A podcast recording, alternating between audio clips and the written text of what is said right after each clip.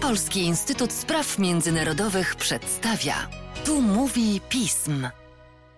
Tu mówi pism, a dzisiaj spotykamy się w ramach Fokusa, czyli naszego cotygodniowego formatu, w ramach którego rozmawiamy z wybraną analityczką lub wybranym analitykiem na temat wybranych przez niego tematów. Mówiło się kiedyś o Imperium Brytyjskim, że jest to takie imperium, nad którym słońce nigdy nie zachodzi i myślę, że do tego tytułu mogłoby aspirować też inne państwo, a mianowicie Francja. Tak więc dzisiaj chcielibyśmy porozmawiać o Francji, a tak naprawdę o takich może mniej oczywistych częściach składowych Francji. I w związku z tym chcielibyśmy Państwa zabrać w taką małą podróż. Przeniesiemy się najpierw raptem półtora tysiąca kilometrów na południowy zachód, potem 7 17 tysięcy kilometrów na południowy wschód, a potem jeszcze 15 tysięcy kilometrów na wschód. W tej podróży intelektualnej pomoże mi Amanda Dziubińska, nasza specjalistka od spraw francuskich. Cześć Amando. Cześć Tomku, dzień dobry Państwu.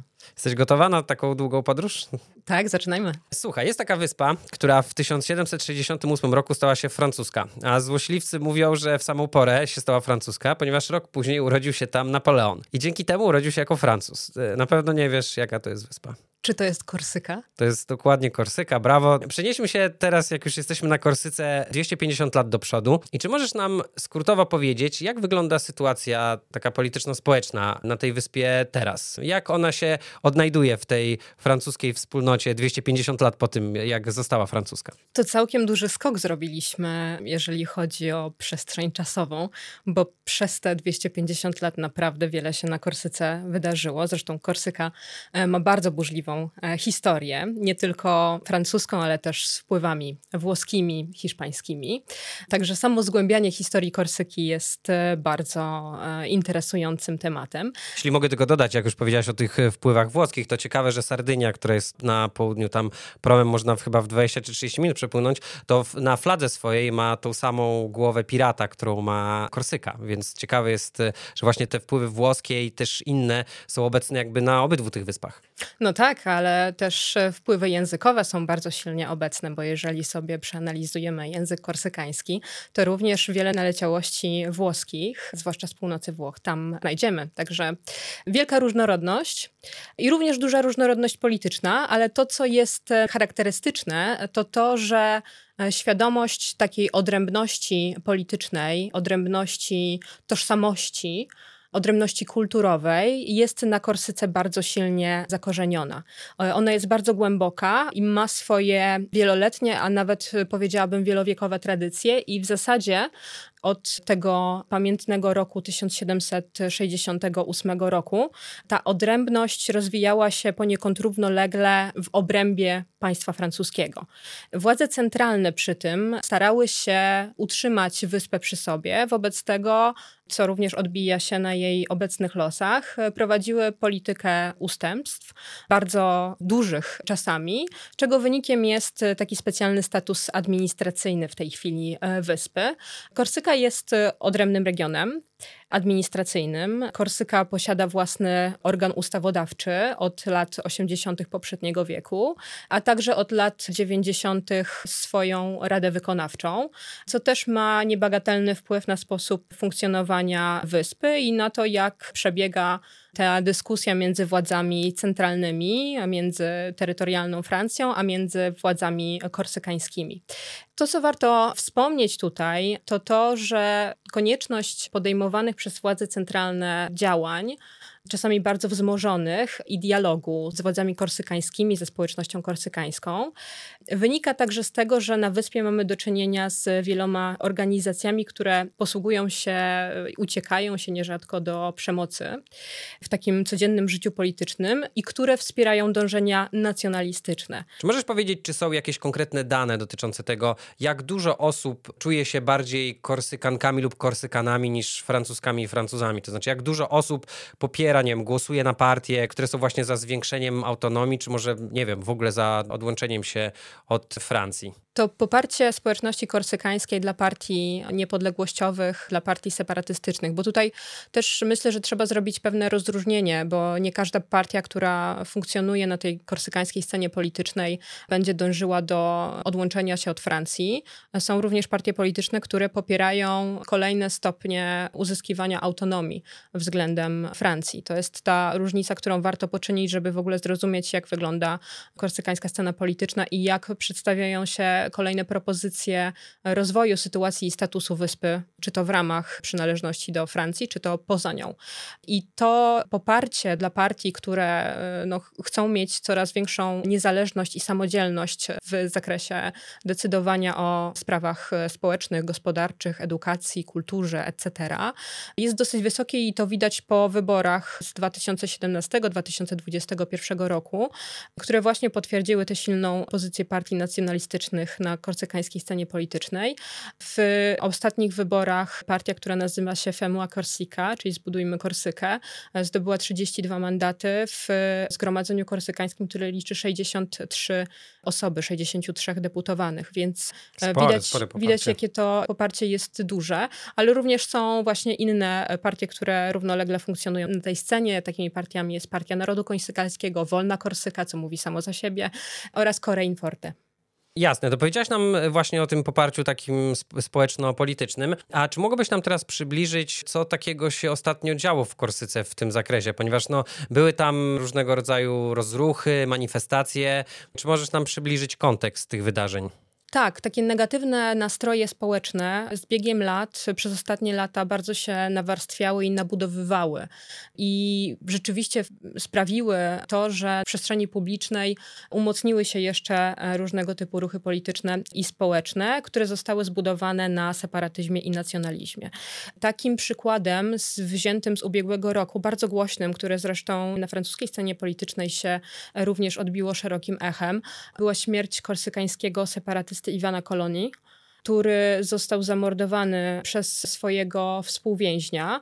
Kolona dopuścił się zabójstwa prefekta jednego z prefektów francuskich. Za to został osadzony, ale Kolona jest bardzo, był bardzo ważną postacią dla społeczności korsykańskiej. Był wręcz symbolem korsykańskiego separatyzmu i e, w reakcji na te wydarzenia, w reakcji na jego śmierć, właściwie całą wyspę opanowała fala protestów, fala zamieszek, bardzo brutalnych, czasami kończących się interwencją służb, interwencją policji. Nawet na wyspę wówczas udał się minister spraw wewnętrznych wewnętrznych Francji, który starał się w jakoś tę sytuację załagodzić. Też warto chyba podkreślić, gdzie on był więźniem, w sensie gdzie był osadzony, prawda? Osadzony był na terytorium Francji, co również, wyspie, było, tak? Właśnie, co również czyli... było przedmiotem krytyki w stosunku do władz centralnych, dlatego że no, uznawano, że karę więzienia jednak powinien odbywać na wyspie.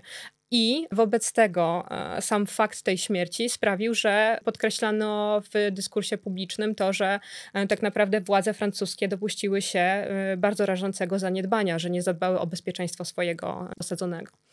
Także widzimy tutaj od tego czasu również wzmożone dyskusje na linii władze centralne Korsyka, które na początku w ubiegłym roku, te wydarzenia, o których mówimy, one się działy jeszcze przed wyborami prezydenckimi we Francji, co również było jednym z takich punktów do dyskusji w trakcie tych wyborów prezydenckich, czyli co zrobić z Korsyką, jak podchodzić do kwestii separatyzmu, do kwestii autonomii, etc. i jak również poradzić sobie z innymi terytoriami, które Francja posiada i które nie należą do Francji metropolitalnej. No właśnie, no i niedawno prezydent Macron stwierdził, że jest gotowy na to, żeby rozmawiać o lepszym uregulowaniu autonomii Korsyki. Mało tego, stwierdził, że taki autonomiczny status powinien zostać wpisany do konstytucji. Czy możesz nam powiedzieć, tak, jakie są e, konkrety związane z tą zapowiedzią? Jeszcze trudno mówić o takich konkretach, które moglibyśmy na przykład przeczytać w formie ustawy organicznej, w formie konkretnej propozycji legislacyjnej, gdzie krok po kroku, punkt po punkcie widzielibyśmy, jak władze centralne widzą przyszłość Korsyki. No ale tak, ostatnio dużo się mówi o tym, że jest nowe otwarcie ze strony prezydenta Francji, ze strony władz centralnych i że należy to docenić, bo takie słowa no, nie padały wcześniej, a jeżeli już padały, to były marginesem i rzadkością. Więc być może przez to, co ogłosił Emmanuel Macron, mamy do czynienia z taką pozytywną dynamiką, która w jakiś sposób zadowoli społeczność korsykańską i sprawi, że będą czuli się bardziej przynależni do, do Francji e, jako takiej. Przed Emmanuelem Macronem jeszcze na wyspę udał się także minister spraw wewnętrznych, żeby również rozmawiać z lokalnymi politykami, także na, na tym polu zapewnienia bezpieczeństwa na wyspie i tak dalej. I w przemówieniu przed zgromadzeniem Korsyki, bo o tym mówimy, Emmanuel Macron, jak udał się w tę w te podróż, to zdecydował się na zabranie głosu przed deputowanymi korsykańskimi. I przed zgromadzeniem Korsyki Macron opowiedział się za uwzględnieniem specyfiki wyspy we francuskiej konstytucji, co już jest dużym krokiem. I zostało to e, odebrane pozytywnie. Szef korsykańskiej egzekutywy, czyli Gilles Simeoni, przyznał, że wizyta głowy państwa miała właśnie takie szczególne znaczenie polityczne i szczególne znaczenie symboliczne, także dla społeczności korsykańskiej. Tutaj oczywiście w odpowiedzi na to z drugiej strony obudziły się też takie głosy, które wieszczą upadek państwa narodowego francuskiego. Tutaj zwłaszcza francuska prawica zareagowała negatywnie na te słowa prezydenta Macrona, co będzie również ustawiało dalszą debatę na temat rozwoju statusu wyspy, ponieważ do tego, aby przeprowadzić zmiany konstytucyjne, jakaś forma poparcia na pewno z prawej strony sceny politycznej będzie prezydentowi Macronowi niezbędna, e, a trudno się spodziewać, żeby prawica, zwłaszcza skrajna prawica, w sposób bezkompromisowy zgodziła się na tak daleko idącą decentralizację. Jasne, a to powiedz, jak e, ty oceniasz tę decyzję? Jeżeli ona by została wdrożona rzeczywiście w życie, to znaczy, jeżeli autonomia Korsyki zostałaby wpisana do konstytucji, czy uważasz, że to rzeczywiście zabrałoby takie polityczne paliwo tym ugrupowaniom, które się domagają niepodległości? Czy to byłby skuteczny ruch, w twojej opinii?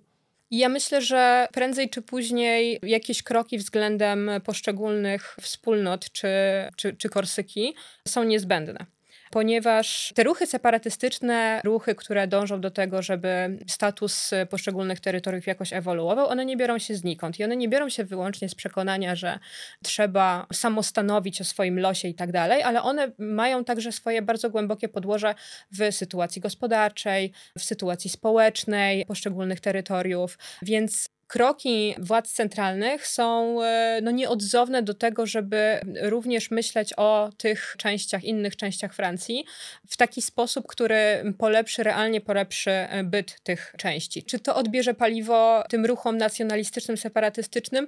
Nie sądzę, ponieważ myślę, że zawsze będzie można chcieć więcej, chcieć ugrać więcej i e, no, nie spodziewam się tego, że, że ta scena polityczna jakoś radykalnie zostanie przebudowana na skutek stopniowych ruchów ze strony władz centralnych.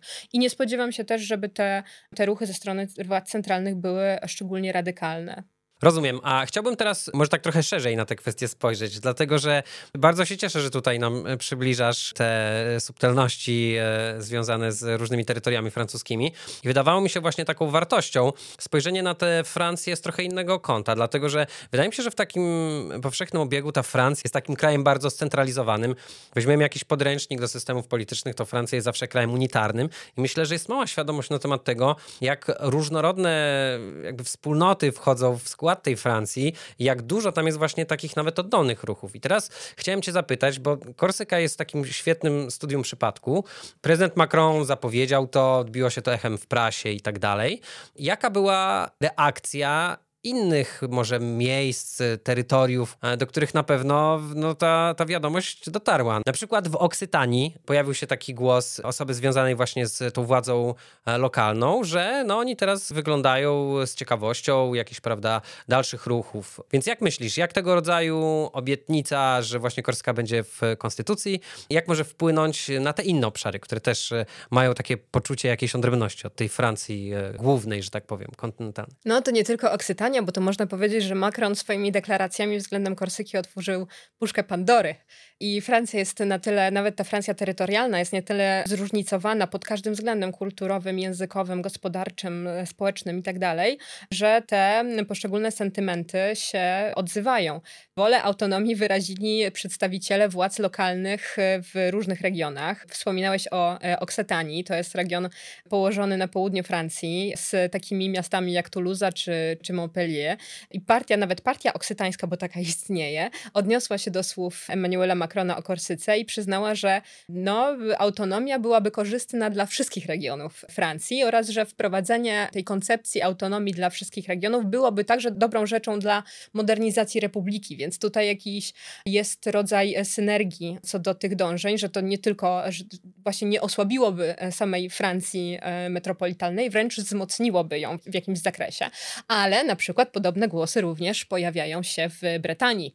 To z kolei jest region na północnym zachodzie Francji. Brytania jest jednym z regionów najbardziej przywiązanych do takiej swojej regionalnej specyfiki e, i również jasne. tak bardzo silnie odczuwającej swoją tożsamość i właśnie mieszkańcy tego regionu częściej są w stanie powiedzieć, że są Bretończykami, niż że są na przykład y, Francuzami czy Europejczykami. Także ta tożsamość regionalna, to poczucie przywiązania do swojego regionu tam jest również bardzo silne, więc te głosy i stamtąd zaczęły napływać, ale też takim ciekawym regionem jest Alzacja. I tutaj również obudziły się pewne nastroje, co prawda nie autonomiczne czy jakieś decentralizacyjne, ale takie, które podnoszą potrzebę bycia ponownie osobną częścią w ramach struktury e, terytorialnej Francji, bo e, Alzacja została wcielona do nowego regionu Grand Est, a chciałaby być na przykład osobnym regionem, więc w tym zakresie również takie nastroje zaczęły te deklaracje prezydenta Macrona się budzić. I tutaj w przypadku Alzacji jest wątek korsykański, ponieważ w ubiegłym roku korsykańscy politycy ogłosili właśnie, że będą składać wniosek o poparcie Alzacji ze względu na jej historię i tożsamość w dążeniu do opuszczenia tego regionu i w takich dążeniach do bycia jakąś niezależną jednostką, większą niezależną jednostką terytorialną o większych uprawnieniach. Czyli Oksytania, Bretania, y, Alzacja. Podałaś te przykłady, super. Ale powiedz, jak oceniasz siłę tych ruchów autonomicznych? No bo podawałaś nam bardzo konkretny przykład, że ponad połowa prawda, zgromadzenia tutaj korsykańskiego należy do zwolenników partii, która gdzieś tam ma w swoim programie właśnie te jakieś dążenia niepodległościowe niemalże. A jak jest w przypadku tych trzech regionów? Czy, czy jesteś w stanie to jakoś umiejscowić pomiędzy tą siłą tych korsykańskich, takich mocnych ruchów o bardzo silnym poparciu społecznym, jakimś tylko takim politycznym folklorem po prostu, który jest ciekawostką. Jak byś oceniła siłę tych ruchów lokalnych? Ja myślę, że one są jakimś nieodzownym elementem krajobrazu lokalnego.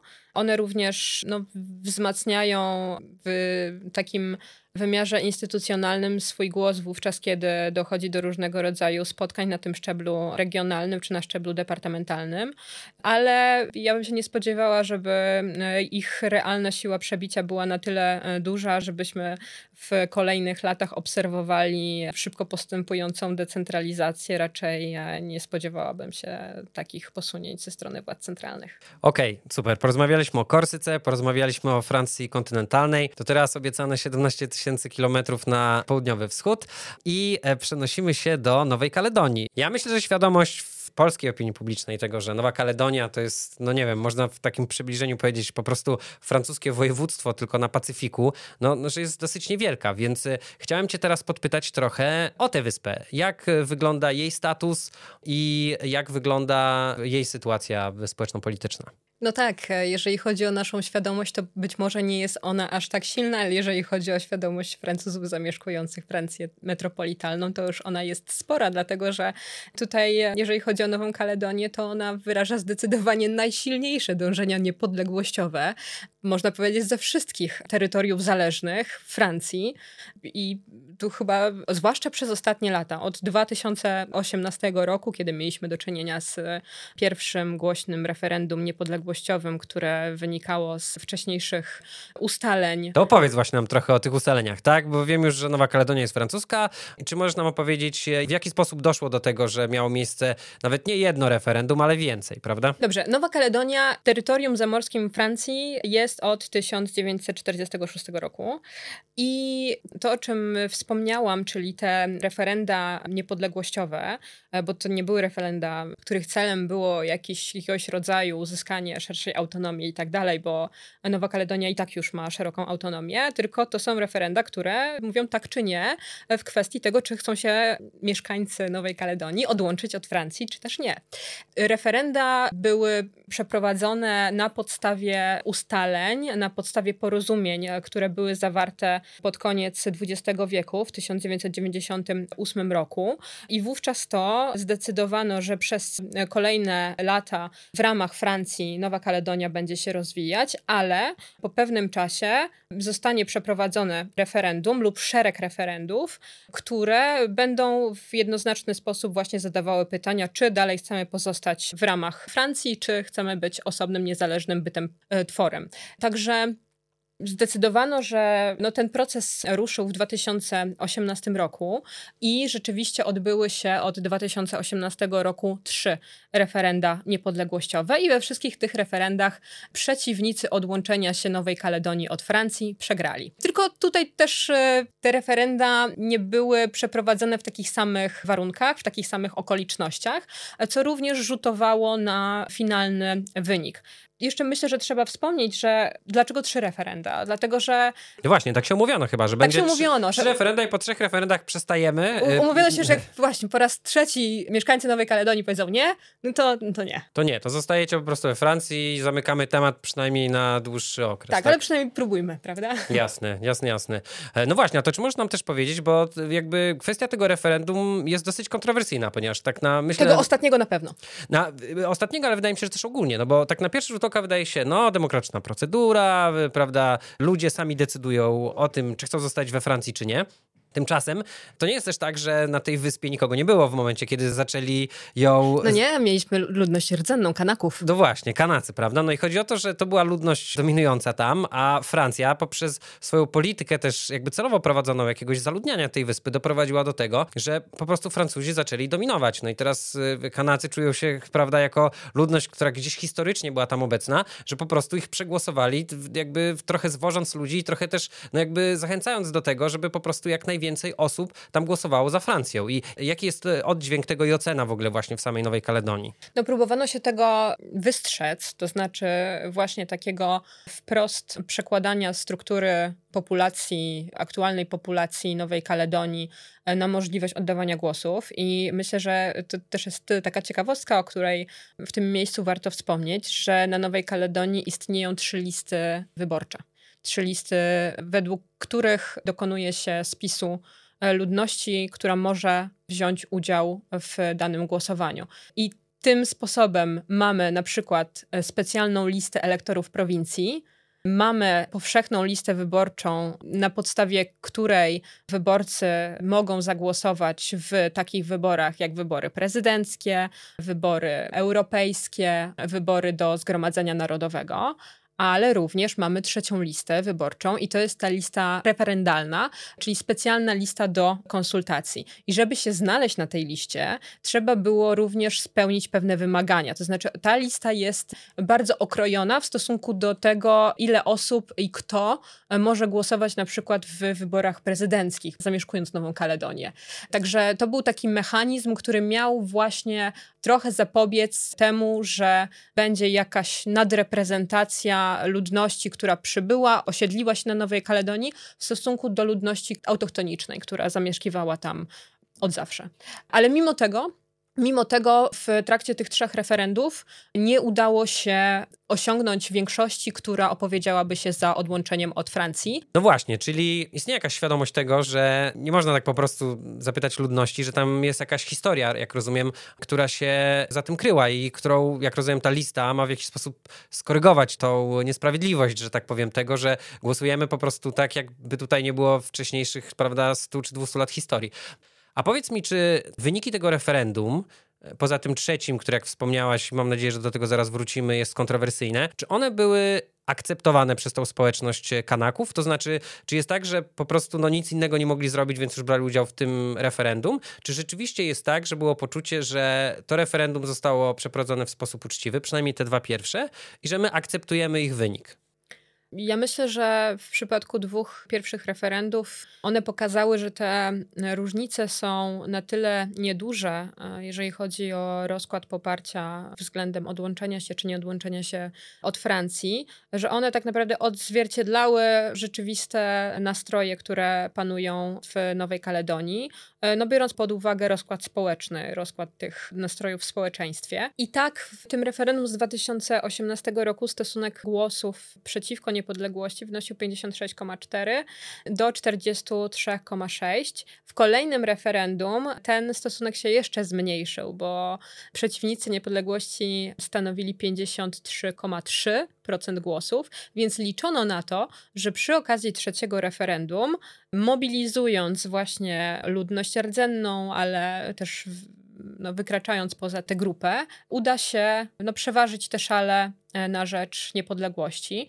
Tylko, że e, w tym czasie mieliśmy Wydarzył do czynienia e, właśnie z, z problemami natury niezależnej, siłą wyższą. Wydarzył się COVID i przy takiej małej społeczności wiadomo, że mm, pewnie bez mała każdy miał kogoś w bliższej albo dalszej rodzinie, kto tej pandemii nie przeżył. Zwłaszcza dla Kanaków ten czas żałoby po utracie bliskich jest bardzo ważny.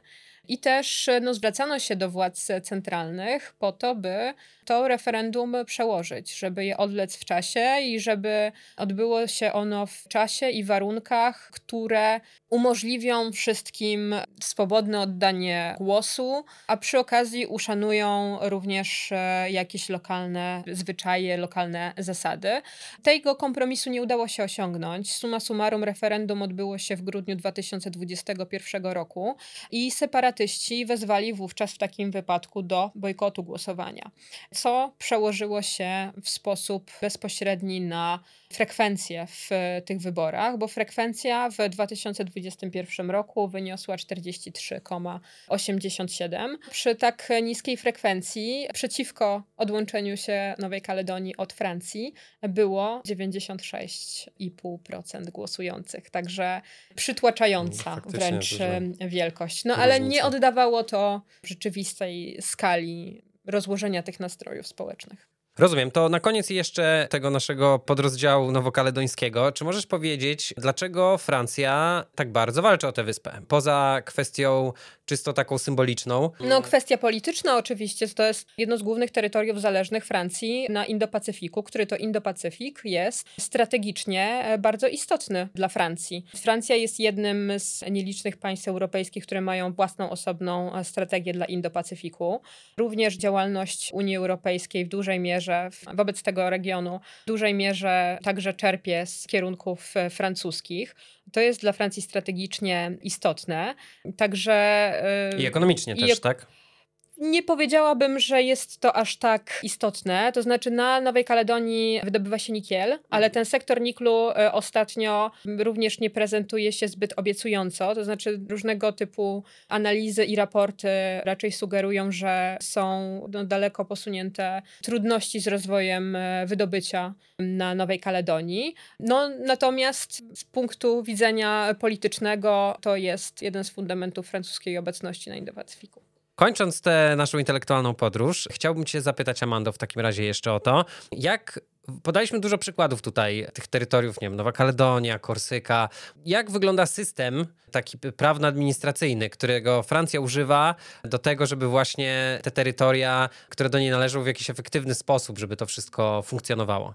Status poszczególnych terytoriów zależnych w ramach Francji jest bardzo e, zróżnicowany i wynika on również z wielu, z wielu przyczyn. Przede wszystkim, no jeżeli sobie spojrzymy tak bardzo ogólnie, prawda, już nie chodząc w szczegóły takiego instytucjonalnego podziału tych terytoriów e, zależnych, no to sięgając trochę bardziej wstecz, były dwie główne kategorie tych terytoriów zależnych. Jedne to były departamenty zamorskie, tak zwane DOM, a drugie terytoria zamorskie. Izbitka tego do dziś funkcjonuje jako dom tom i zwykło się właśnie powszechnie posługiwać tym odniesieniem do wszystkich francuskich terytoriów zamorskich. Tymczasem w 2003 roku na mocy ustawy konstytucyjnej poczyniono pewne zmiany, które do dzisiaj rzutują na status poszczególnych terytoriów zależnych.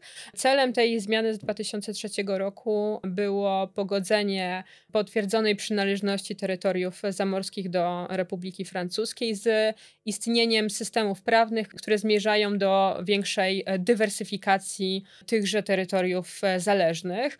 No i w takim bardzo dużym uproszczeniu mamy dzisiaj departamenty i regiony zamorskie, takie na przykład jak Guadeloupe, czy Gujana Francuska, czy Martynika, Réunion. Mamy również wspólnoty zamorskie, takie na przykład jak Polinezja Francuska oraz inne. Natomiast to, co jest istotne, to to, że departamenty zamorskie cechuje, cechują się znacznym stopniem powiązania prawnego z metropolią, natomiast te wspólnoty zarządzane są na podstawie własnych ustaw organicznych. No ale to tak kwestii jakiegoś porządku, ale tutaj e, ten temat przewodni, który nam przyświeca, to jest problem prowadzenia polityki centralnej państwa w kierunku tychże terytoriów zależnych i no, jakiegoś rodzaju próby znalezienia złotego środka pomiędzy przynależnością do Francji, a rozwiązywaniem lokalnych problemów, które e, nie prowadziłyby do takiego właśnie takiej fali e, separatyzmu, czy fali, która niosłaby za sobą jakąś potrzebę odłączenia się od Francji metropolitalnej.